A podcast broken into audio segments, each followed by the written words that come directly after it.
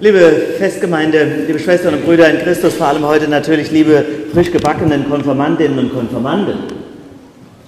Das ist wirklich klasse, dass ihr da seid. Jetzt können wir mal ein Buch zumachen und mich angucken. Mensch, Pfingsten. Manche fragen sich, hä, Pfingsten, was ist das denn? Ist angeblich schwer. Ich finde es total leicht. Was ist Pfingsten? Pfingsten ist das Fest des Heiligen Geistes, klar. Aber wie kann man das erklären? Denkt mal zurück, als Jesus noch lebte, da hatte er seine Jünger bei sich. Waren auch Frauen dabei, auch Jüngerinnen. Und die haben alles erlebt. Die haben die Wunder erlebt, Heilungen verfolgt, Worte gehört. Sie waren fasziniert, begeistert, Wahnsinn. Bis dahin, dass viele sagten, in diesem Mann ist Gott gegenwärtig. Wo der auftritt und wirkt, da hat der Allmächtige seine Hand im Spiel. Das allerdings hat ihnen nicht der Heilige Geist gesagt, sondern das war ihre irdische Bewunderung. Sie waren quasi Fans. Aber dieser irdische Geist, der ihnen das gesagt hat, der hat das nicht durchgetragen. Denn als das dann ernst wurde, als die Katastrophe kam, als es richtig schlimm war, als Jesus verspottet wurde, verhaftet, verurteilt, hingerichtet am Kreuz wie ein gewöhnlicher Verbrecher. Da ist diese ganze Bewunderung zerbröselt, ja, wie so ein Keks. Und sie sind abgehauen, haben sich versteckt, hatten Panik, wollten nichts mehr mit ihm gemein haben, denn es war saugefährlich, mit dem in Verbindung gebracht zu werden. Da wird man nachher noch selber gekreuzigt, wenn es rauskommt, dass ich zu dem gehört habe. Und sie fragten sich natürlich, war Jesus jetzt doch nur ein Mensch wie alle anderen? Oder noch schlimmer, war er vielleicht ein Aufschneider, ein Wichtigtuer, ein Scharlatan? Ja klar, es gab diese Visionen, haben sogar manche Jünger selber erlebt. Handgreiflich war er plötzlich gegenwärtig. Es gab auch diese Erzählungen vom leeren Grab. Ja, manche sagten sogar, er sei auferstanden, aber wer glaubt denn sowas? Tja, das glauben die nur, die Pfingsten erleben dürfen. Ihr müsst euch vorstellen, ohne Pfingsten keinen Heiligen Geist. Ohne Heiligen Geist keinen Glauben. Ohne Glauben keine Gemeinschaft. Ohne Gemeinschaft keine Kirche. Ohne Kirche keine Mission. Mit dieser Gabe des Heiligen Geistes war den Jüngern klar, sie sind nicht nur Fans, jetzt sind sie Christen. Jetzt ist da eine Verbindung zwischen ihnen und Jesus, die kann niemand mehr zerstören. Und es ist völlig egal. Auch wenn ich durch schwierige Zeiten gehe, weiß ich, dass er mir nahe ist. Deswegen ist Pfingsten quasi die Grundlage des Christseins. Der Schlüssel, um alles zu verstehen. Vorher hast du nur geguckt, was kann ich sehen und verstehen. Und wenn ich den toll finde, dann finde ich den toll. Jetzt ist da aber eine innerliche Verbindung. Im Evangelium von heute sagt Jesus zu seinen Freunden, ich gehe zu dem, der mich gesandt hat. Wohin? Klar, natürlich zu Gott. Und Jesus sagt dann noch, es ist gut für euch, dass ich weggehe. Denn wenn ich nicht weggehe, kommt der Tröster nicht zu euch. Ich stelle mir vor, wie die Jünger die Augen verdreht haben und dann genervt gesagt haben, na also bitteschön, wieso soll das jetzt gut sein, dass du weggehst? Du musst doch bei uns bleiben, Jesus. Du musst dein Werk vollenden, das geht doch nicht. Du kannst doch nicht hier auf halber Strecke einfach aufhören und uns alleine machen lassen. Aber Jesus sagt, ich muss gehen, damit ich bei euch bin. Klingt schizophren. Aber ich weiß genau, was er meint. Ich muss gehen, damit ich bei euch bin. Wie geht das? Ihr müsst euch vorstellen, ein irdischer Mensch, ein irdischer Jesus ist immer begrenzt in seiner Macht. Eingeschränkt und begrenzt nämlich durch Zeit und Raum. Nur der himmlische Christus ist überall und jederzeit bei mir und bei dir. Versteht ihr das? Gleichzeitig ohne Einschränkung. Und die Kraft, die das ermöglicht, nennen wir Heiliger Geist. Oder wie Jesus selbst im Evangelium sagt, Tröster, vielleicht sogar viel schöner. Weil er eben der Geist ist, der uns ermutigt und stärkt und Kraft gibt, antreibt, Glaubens, Lebensfreude schenkt. Eben tröstet. Man weiß ja manchmal selber nicht, warum man morgens aufwacht und hat gute Laune. Das hat man nicht in der Hand. Du kannst deinen eigenen Geist dir nicht machen. Manchmal bist du traurig und weißt nicht warum. Manchmal bist du voller Gewissheit, dass Gott und die Menschen dich lieben. Und du weißt doch nicht warum. Es ist ein Geschenk. Jesus musste gehen, damit der Tröster kommt. Und die Jünger wollten das nicht so begreifen. Jetzt stellt euch doch mal vor, Jesus wäre geblieben, um seiner Jünger willen. Weil die das halt so wollen, verständlicherweise. Er hat auf die Sehnsucht seiner Freunde gehört. Ein absurder Gedanke, was dann nämlich wäre. Dann hieße das, Jesus zieht immer noch umher, auch im Jahre 2017. Jeden Tag heilt er Menschen, weckt Tote auf, erzählt von Gott. Einer hat ausgerechnet, er kommt mittlerweile auf 3.650.000 Geheilte. Wahnsinn. Aber wo ist er eigentlich heute? In Jerusalem ist er nicht. In Godesberg auch nicht. Er ist irgendwo halt, wie immer, weit weg. Ach ja, durch einen Livestream des Evangelium-Rundfunks weiß man, er ist gerade in Afrika, in einem winzigen Dorf in der Pampa. Bibel TV bringt übrigens jeden Abend eine 20-minütige Kurzzusammenfassung aus dem Alltag des Erlösers. Die anderen Medien interessieren sich schon lange nicht mehr für ihn. Ab und an kommt im Ersten ein Brennpunkt, wenn Jesus zum Beispiel dem amerikanischen Präsidenten ins Gewissen redet. Oder dem Papst die Füße wäscht. Oder auf dem Kirchentag eine Bibelarbeit anbietet. Neulich zu dem Aufregerthema, warum mein Vater die Diskussion um Homosexualität uninteressant findet. Es gibt einige treue, langhaarige Nachfolgerinnen und Nachfolger, die ziehen immer noch mit ihm im Wohnmobil. Und sie twittern die neuesten Gedanken und Aussagen von Gottes Sohn. Liest aber kaum jemand mehr. Die meisten denken, was juckt es uns, wenn er irgendwo in Afrika etwas sagt? Und überhaupt, ihm glauben und vertrauen, wie soll das denn bitteschön gehen? Er ist ja nie da. Er ist ja nie da. Es gab einmal den Versuch, Jesus ein Telefon mitzugeben. Die Leute konnten ihn anrufen, wenn sie etwas brauchten. Aber es war immer besetzt. Liebe Freunde, ihr habt längst verstanden, was ich mit dieser witzigen Vorstellung ausdrücken will. Sie entlarvt unser irdisches Denken, unser Festhalten wollen und nicht loslassen können. Aber indem wir festhalten wollen, bekommen wir nicht das, was wir wirklich brauchen. Ich muss gehen, damit ich bei euch sein kann. Das ist das Geheimnis von Pfingsten. Ich gehe zu dem, der mich gesandt hat. Und es ist gut für euch, dass ich weggehe.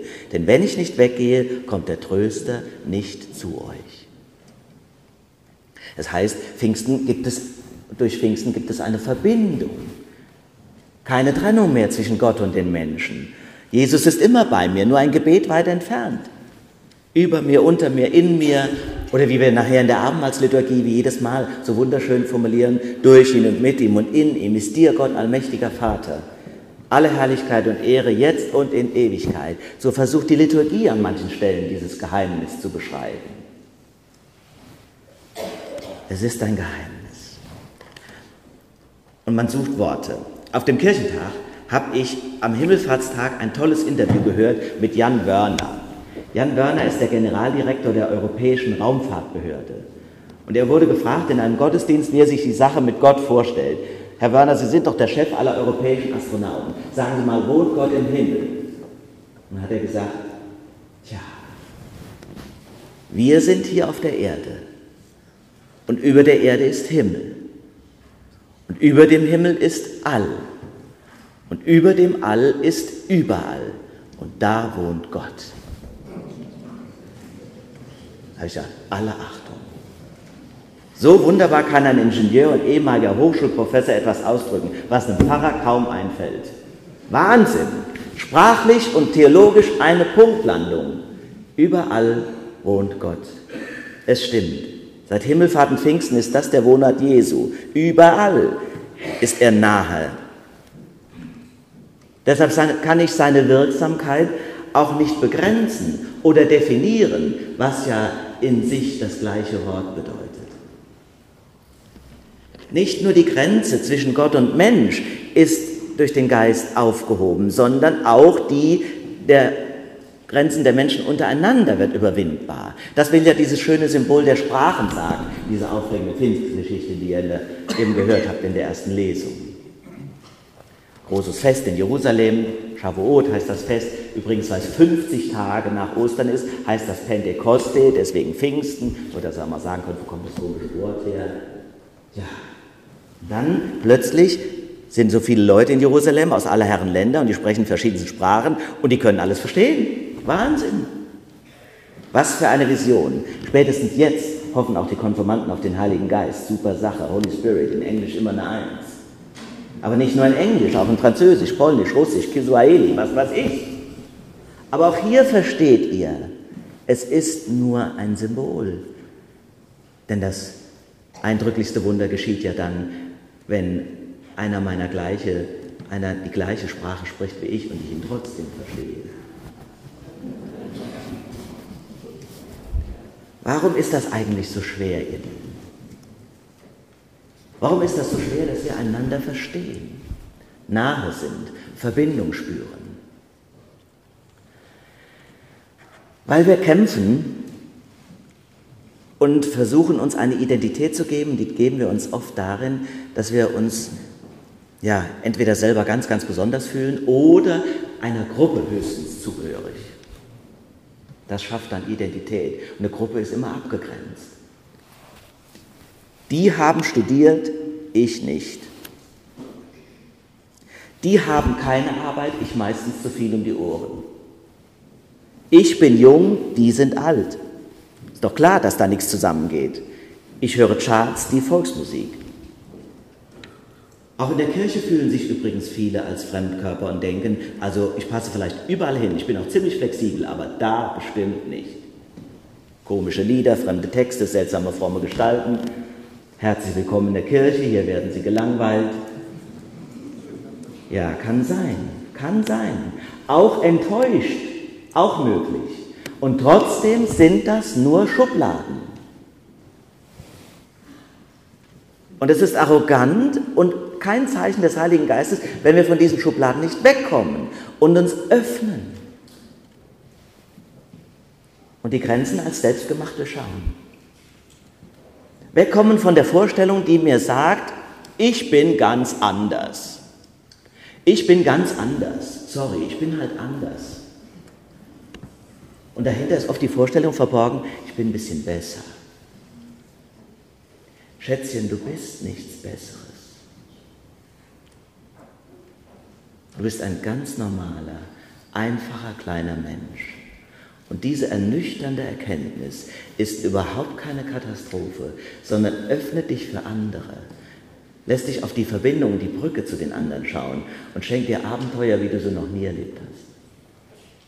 Von wegen, ich bin anders. Mit dieser arroganten Fehleinschätzung werden wir uns nur isolieren. Wir machen uns selbst zu einsamen Menschen. Die Botschaft der Kirchen in den 90er Jahren war oft die, immer mit dem Wunsch, die Menschen zu ermutigen, sie selbstbewusst zu machen. Sie sind wertvoll, sie sind einzigartig, du bist ein individuelles Meisterstück Gottes. Das war der Inhalt der Predigten. Gehört wurde aber oft, ich bin besonders, ich bin anders, ich bin besser. Es macht uns einsam, bei dieser Denke stehen zu bleiben. Um nochmal einmal deutlich zu machen, was ich damit meine, ich erinnere mich an einen Freund, mit dem ich in meinem Heimatort aufgewachsen bin, der war Rocker, Christian genannt Gischti. Und tatsächlich hat er es geschafft, eine Rockband zu gründen, die bis heute existiert und in der Region eine kleine lokale Größe ist. Tätowiert, Piercing, abgedrehter Typ, aber der Handwerker sehr patent, aber halt Rocker.